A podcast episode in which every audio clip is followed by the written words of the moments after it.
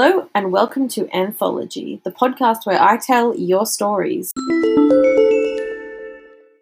My name is Lucy, and I started this podcast as a way to give unknown authors a platform for their work. Anthology is my contribution to the world of publishing in an audio format. On this episode, we have a short story written by Bernadette Wyson titled Angel Hair, and it has won the open section of the 2009 QIEU and JCU Literary Awards. The rusted rose grudgingly spat its droplets into her tired skin, striking it with the sting of splintered glass. The shower felt penitential after a day shift punctuated by more than the usual number of casualties from brawls and the end of the crushing season. 7:30 p.m. and the dense December humidity resumed its grip on her as she stepped from the communal bathroom. Stella Eckhart felt wear to her bones. The dull pulse of a wet season had quickened in town. The Americans had arrived in full force and gratifying uniform. That the North was on a war footing made their appearance even more exciting, reinforcing the gravity of circumstances and yet serving as a cause for distraction for them. The Yankee soldiers had class and charisma. They could talk with all the focused eloquence from their big city upbringings or the charm of their southerner hospitality. They had fancy treats and silk stockings, the boast of a well oiled machine behind them, and the promise of an invincible future once the Pacific had been secured again for the Allies. Local lads paled to insignificance in their midst, so much more insightful of the women and their desires than the amateurish, blokish ways of the region's cane farmers, tradies, and businessmen.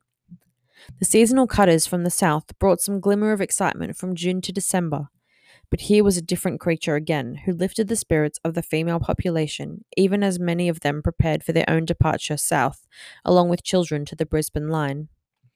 Stella wasn't ready to depart. Catching up on sleep could wait too, until she wound down at the suburban bowling green hall with her friends, Audrey and Sylvia, and her workmate Gertie Rogers from Heatley and Sons.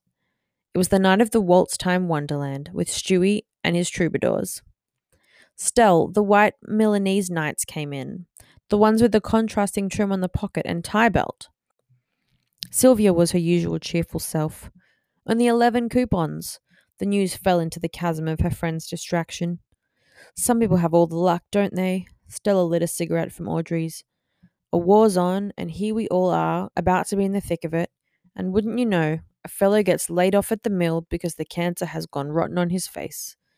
The wife and kids get to see him and change his stinking bandages before he goes downhill and heads back to hospital. They come and see him to say their goodbyes, and most of the kids, five of them, are too sick with dengue fever to get out of the back of the borrowed ute to see him. So off they go down south to God knows what, and here he stays to die in his very own personal tragedy, while the national talk is all about the war. Audrey glanced up the road before they crossed to the hall. You're not kidding, poor sod. I don't suppose Matron helped matters either, with all her orders and efficiency. Come on, Stell, the airman will be waiting. She strode across the bitumen as if she owned it. Sylvia continued, as ebullient as ever. Girls, you've got to hear this. Our dates were the peaches we thought they'd be.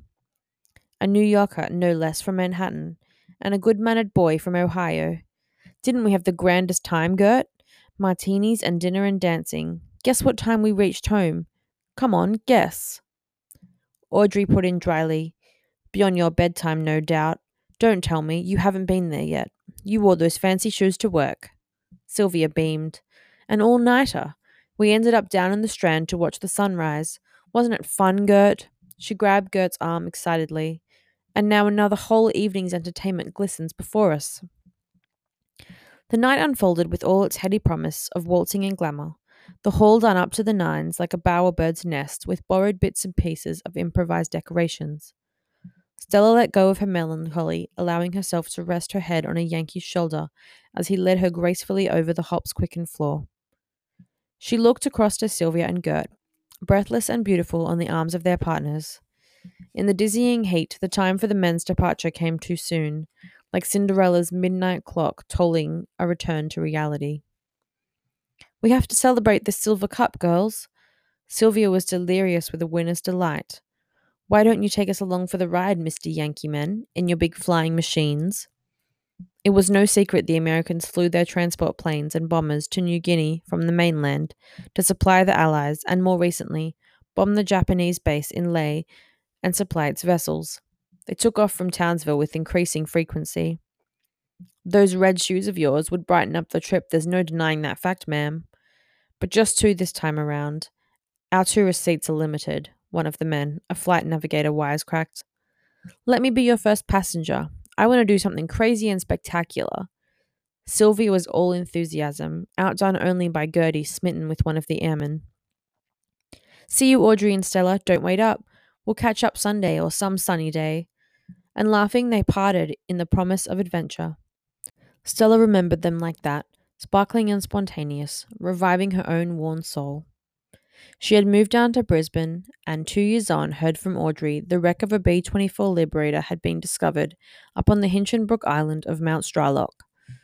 In the midst of the plane's wreckage, the long strands of female hair and a half burnt red stiletto. I hope you enjoyed this short story from Bernadette. And as I mentioned in the beginning, if you'd like to be a part of Anthology in our next installment, you can email me with the subject line anthology podcast to lucy.marrett at gmail.com. That's L U C Y dot M A R R E T T at gmail.com. Or you can find me on Instagram at lucy underscore Marrett author. Thank you, and we'll see you next time.